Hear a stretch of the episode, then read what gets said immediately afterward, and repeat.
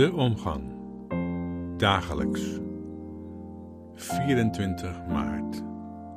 Mijn naam is Jurgen van den Herik. Fijn dat u luistert. In Matthäus 26 lezen wij dit vanaf vers 36. Toen ging Jezus met hen naar een plaats genaamd Gethsemane.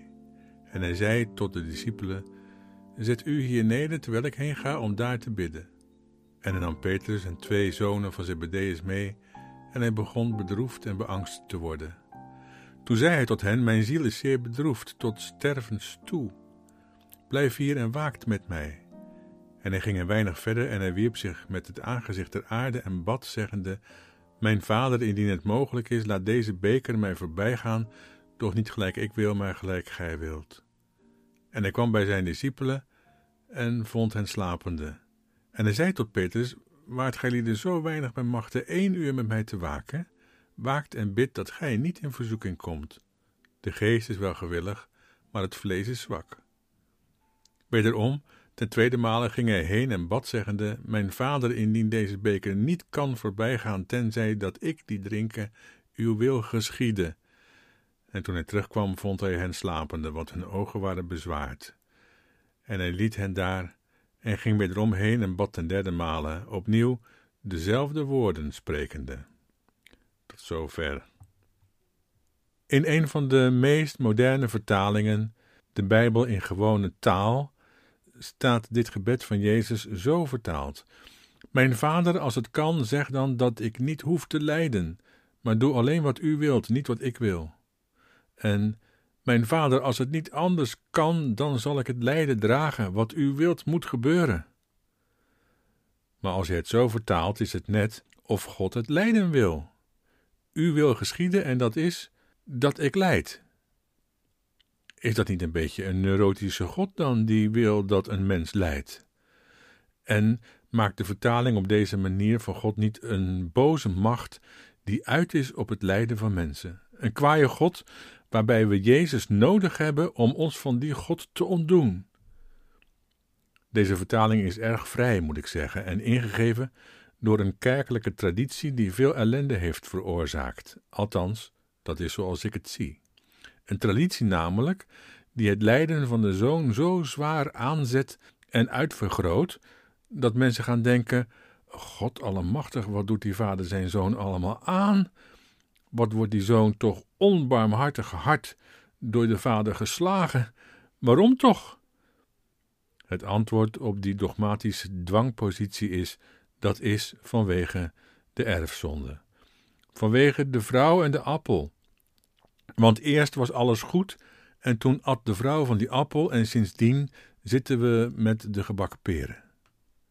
En toen was God zo ongelooflijk kwaad en beledigd dat de zoon zei: Maar vader, hoe moet dat dan nog goed komen? Waarop de vader zei: Dat kan niet meer goed komen, mijn zoon.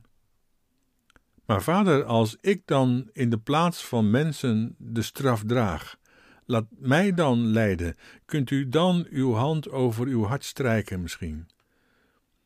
Maar mijn zoon, dat is een schier ondraaglijk lijden dat ik wil. Ik wil echt het onderste uit de beker. Nou ja, zoiets, maar, maar is dat allemaal wel bijbels? Daar staat toch eigenlijk niks van in de Bijbel van zo'n gesprek tussen de zoon en de vader.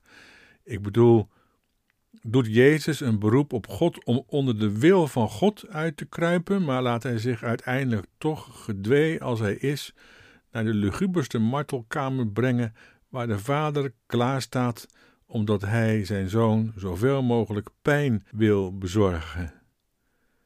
Wat bedoelt Jezus als hij zegt: Uw wil geschieden? Eerder in ditzelfde evangelie had Jezus ons geleerd: Als je bidt, bid dan dat Gods wil gaat geschieden. Onze Vader, die in de hemelen zijt, uw koninkrijk komen, uw wil geschieden. Waar gaat dat gebed over? Wat is dan die wil die moet geschieden? Is dat de wil van een God die lijden wil zien en pijn en dood en bloed? Of is dat de wil van God die, als die wil wordt gedaan, ervoor zorgt dat het koninkrijk op aarde komt? Uw koninkrijk komen, dat wil zeggen, uw wil geschieden.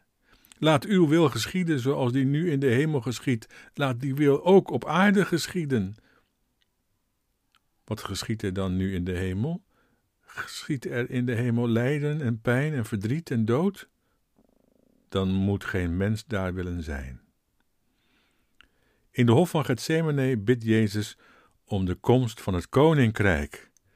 De evangelist Matthäus tekent Jezus als de ware koning. Zo begon het verhaal van Matthäus immers. Jezus als de ware koning.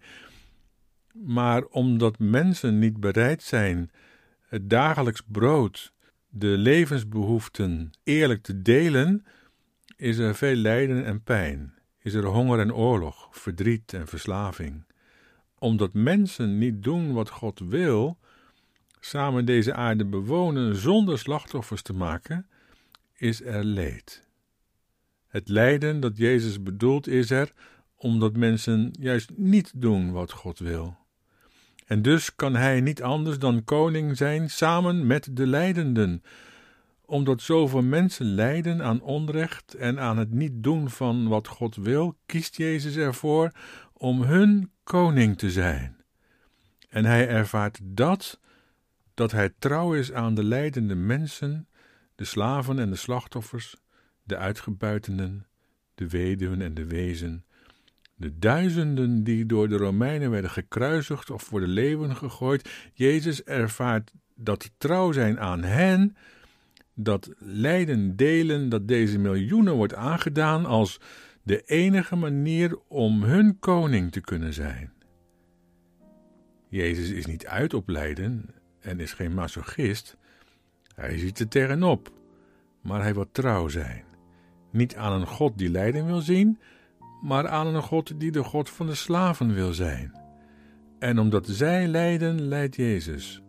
En zo wordt hij hun koning. En als hun koning is Jezus degene die het koninkrijk van God nabij brengt. Op deze God vergeten wereld, die dan meteen niet meer God vergeten is.